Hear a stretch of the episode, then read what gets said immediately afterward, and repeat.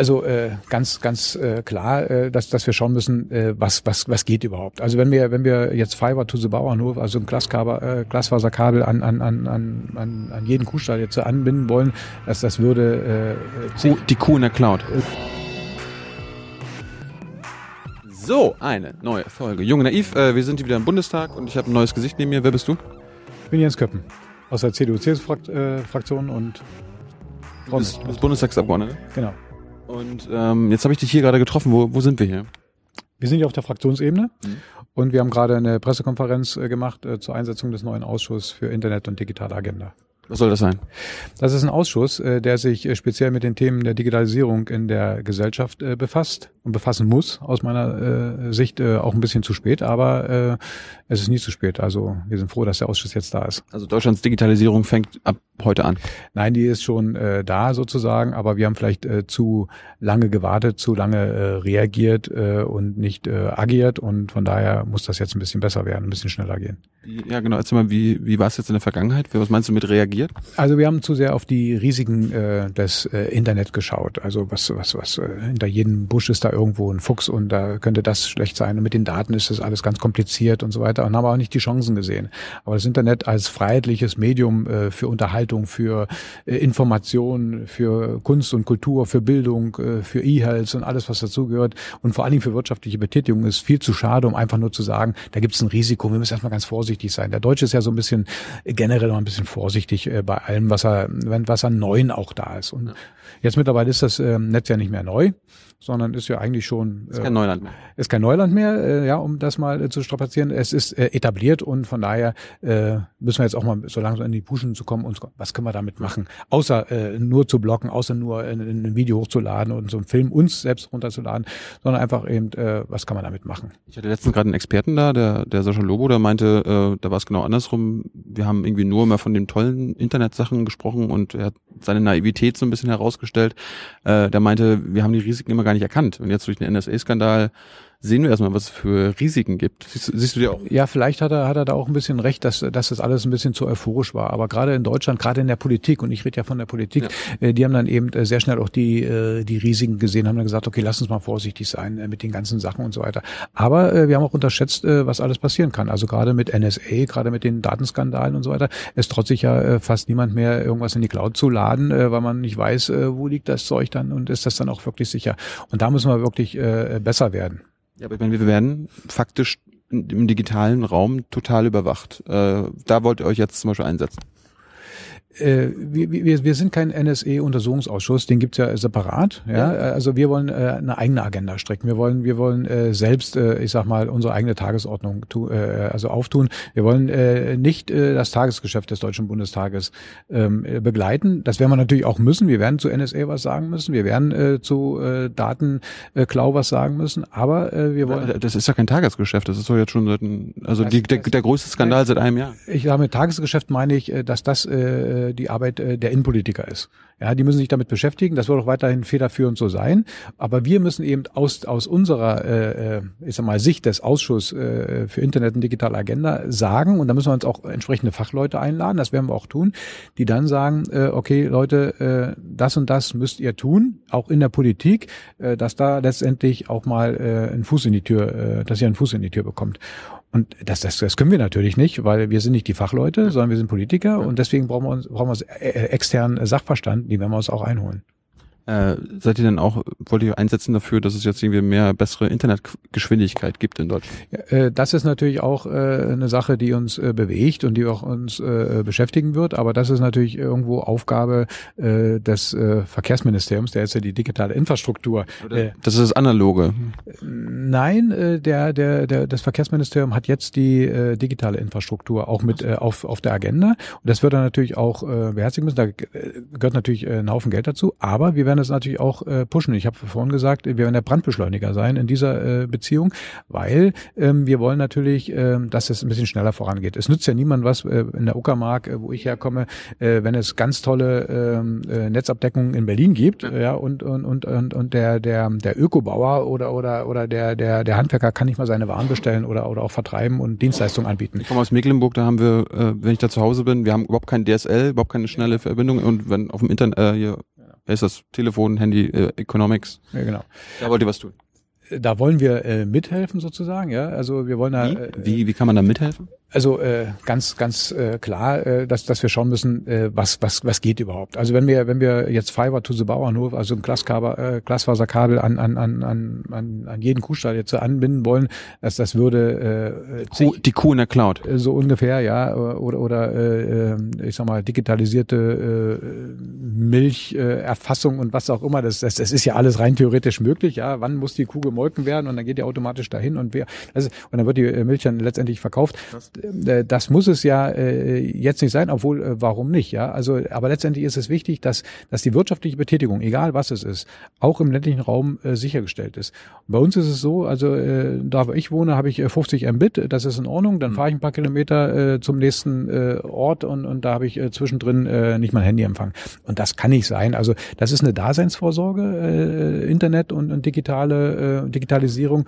Und von daher wie eine Straße, wie ein Kindergarten, wie eine äh, Musikschule, so das, das gehört einfach dazu. Ansonsten zieht dort niemand hin.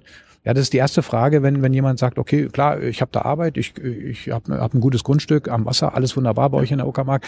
Was habt ihr denn für eine Internetabdeckung? Und wenn man dann ankommt, naja, ja, mit 10 oder 5 oder, oder, oder ISDN oder irgendwas oder 2G, ähm, dann sagen die, äh, tschüss, das war's, ist ganz nett bei euch, aber aber warum ist da in den letzten 10, 20 Jahren nichts passiert? Also ich meine, äh, ich habe jetzt gehört, in Südkorea, die haben 450 Mbit Standard, äh, in Schweden geht das ruckzuck.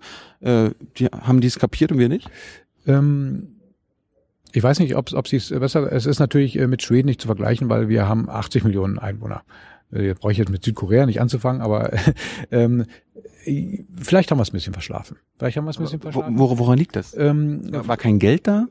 Oder war, war die Einsicht nicht da, dass man da was machen muss? Es ist natürlich äh, immer die, die, die Frage des, des, des Geldes, ist doch ganz klar. Ja, und, und wie gesagt, wenn ich äh, äh, wenn ich mich auf Glasfaser nur spezialisiere und, und, und sage, ich, ich mache nur Glasfaser und alles andere äh, mache ich nicht, also als, als Universaldienst, als Grundversorgung, äh, dann äh, verzögert das natürlich alles, weil es Geld kostet, äh, weil ich äh, neue Gräben äh, schachten muss. Es, es, es kommt ja von eins ins andere. Aber, aber ich habe ich hab gelernt, lassen wir das nicht von Unternehmen machen? Also können wir denen nicht Ja, natürlich. Ja, natürlich. Ja, können wir denen nicht helfen? Klar, aber, aber da müssen wir auch dafür sorgen, dass das Unternehmen nachher äh, zwischen Daumen und Zeigefinger auch was davon hat.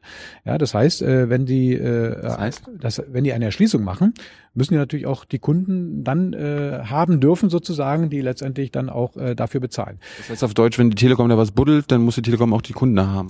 Dann äh, so muss es irgendwie auch so geregelt sein, dass es letztendlich in irgendeiner Art und Weise dazu kommt. Ja, letztendlich ist ja klar.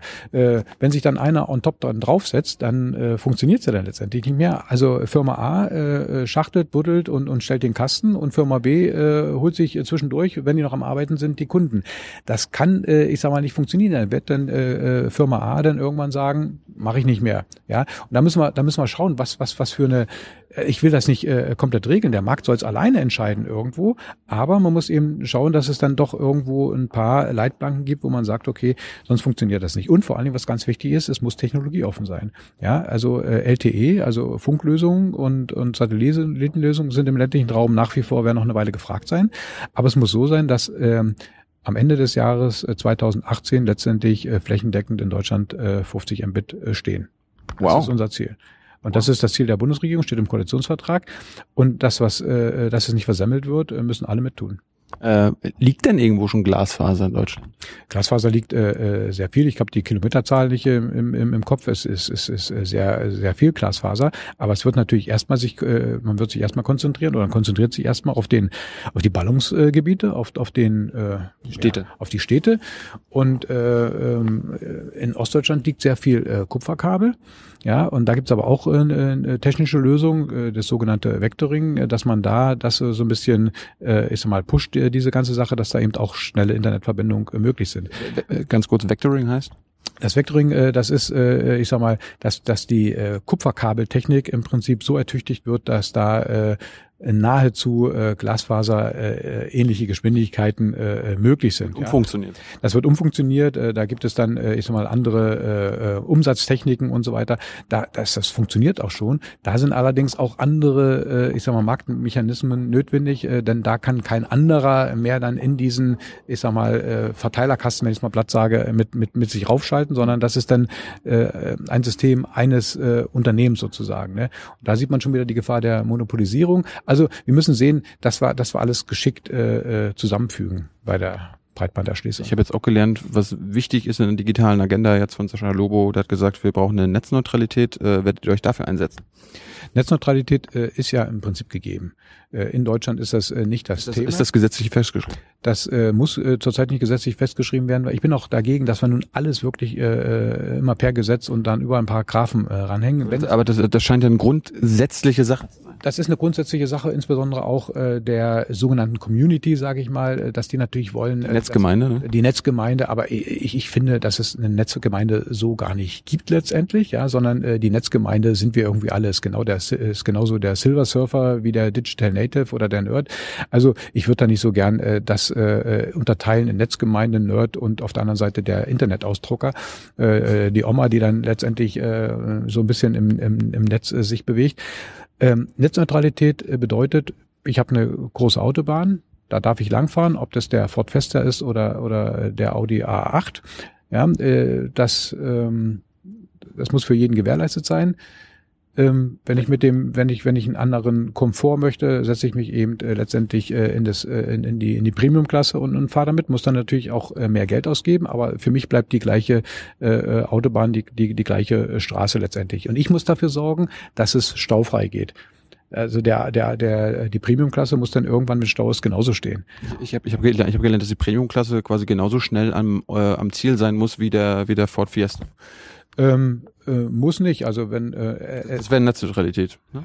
Das das wäre äh, Netzneutralität, wenn man es mal so vergleicht. Aber ähm, wenn der eben äh, äh, komfortabler dorthin kommt, äh, dann muss er natürlich auch dann mehr Geld ausgeben. Wichtig ist, dass der Ford Fiesta letztendlich äh, ähm, in, in im Rahmen der Möglichkeiten auch äh, sicher und äh, in seinen Verhältnissen ja. komfortabel da ankommt. Ja, aber äh, das heißt ja nicht, dass äh, die, die Premium-Klasse, die soll ja dann, da hast du ja nicht, nichts dagegen, dass die bevorteilt wird.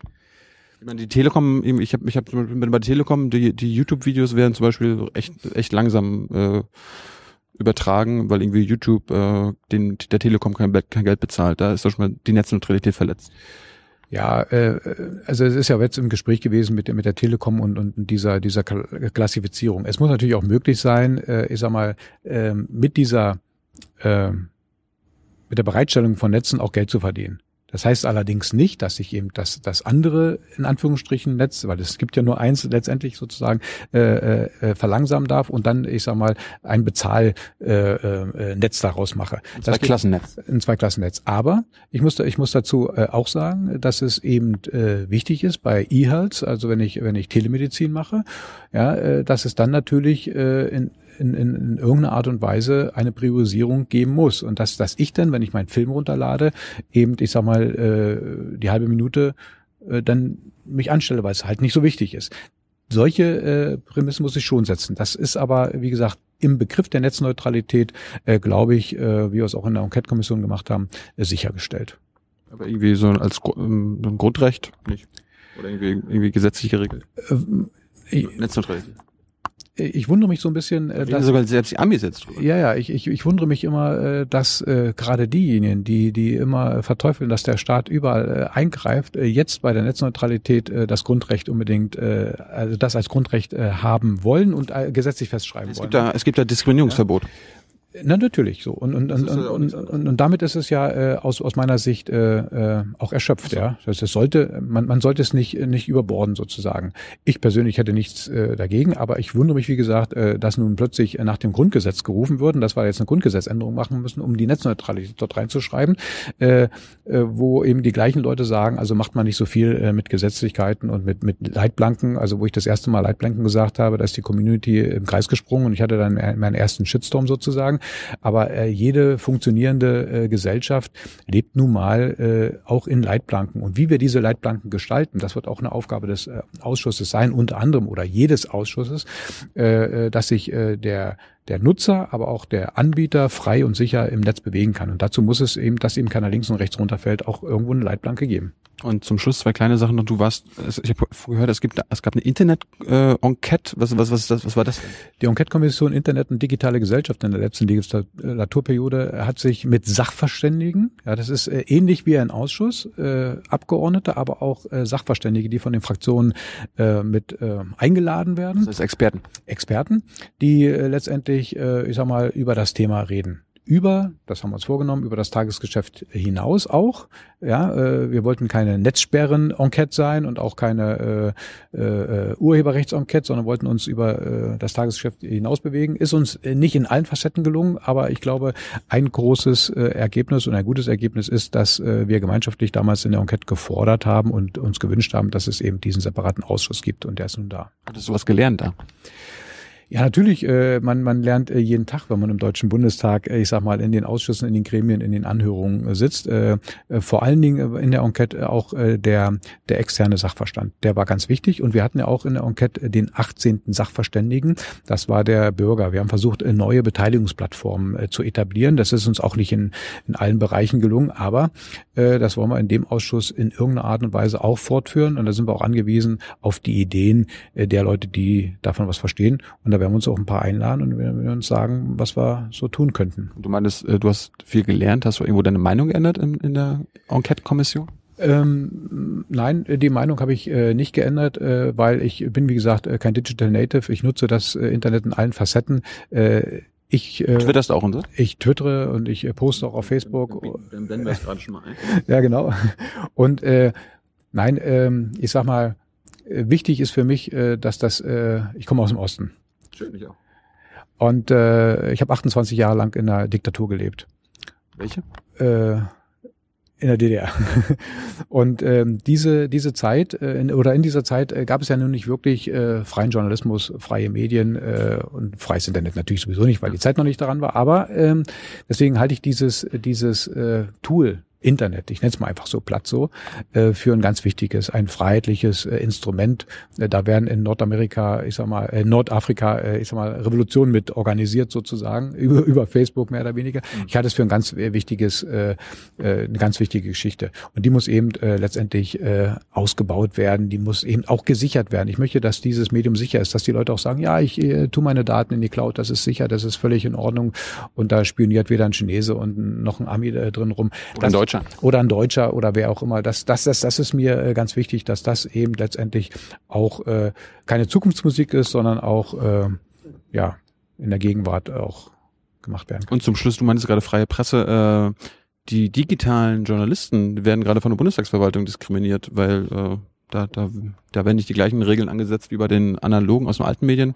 Äh, der Kollege Jatzombeck hat schon gesagt, dass er sich da beschweren wird. Willst, willst du da auch ein Wort einlegen bei Herrn Lammert? Äh, genau, äh, du meinst die Blogger oder sowas, ja? ja, ja. Also genau, nein, also äh, ein, ein, ein, ein Blogger ist äh, äh, genauso ein Journalist äh, wie, wie, wie einer, der das äh, irgendwo auf einem Stück Papier äh, druckt sozusagen.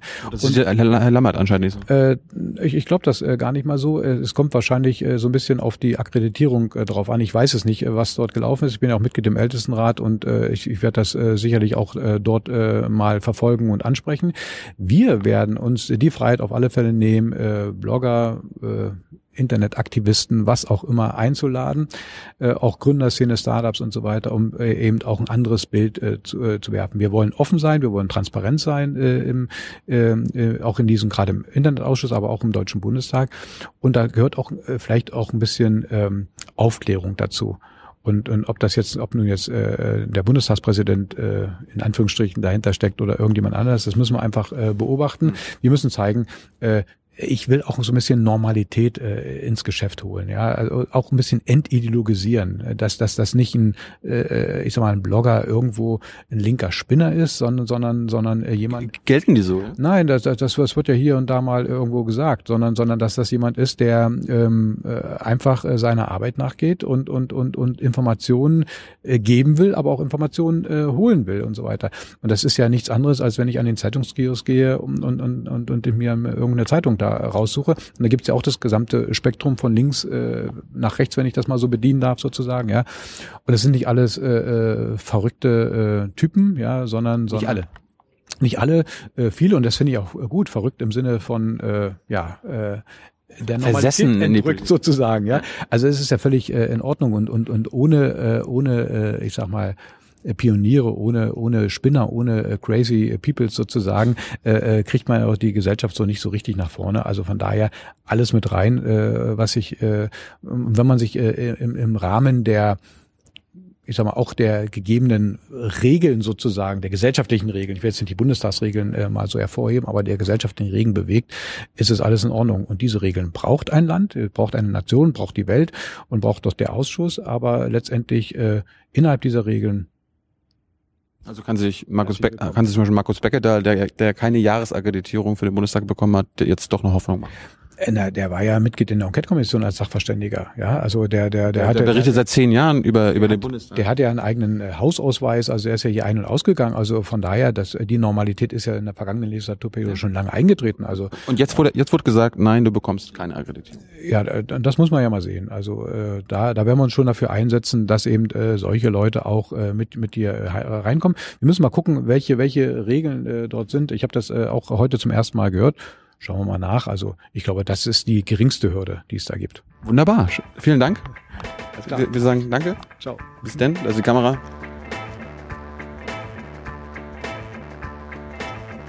Sie haben gerade mit dem äh, CDU-Mann irgendwas mit digitaler Agenda geredet. Jetzt habe ich hier wen? Lars Klingbeil. Du bist von welcher Partei? Ich bin von der Sozialdemokratischen Partei SPD. Und du bist jetzt auch in diesem Ausschuss. Genau, ich bin Sprecher der SPD in dem neuen Ausschuss für die digitale Agenda Ja. und äh, bin derjenige, der das auf SPD-Seite alles koordiniert und da die Verantwortung trägt. Warum ist sowas wichtig?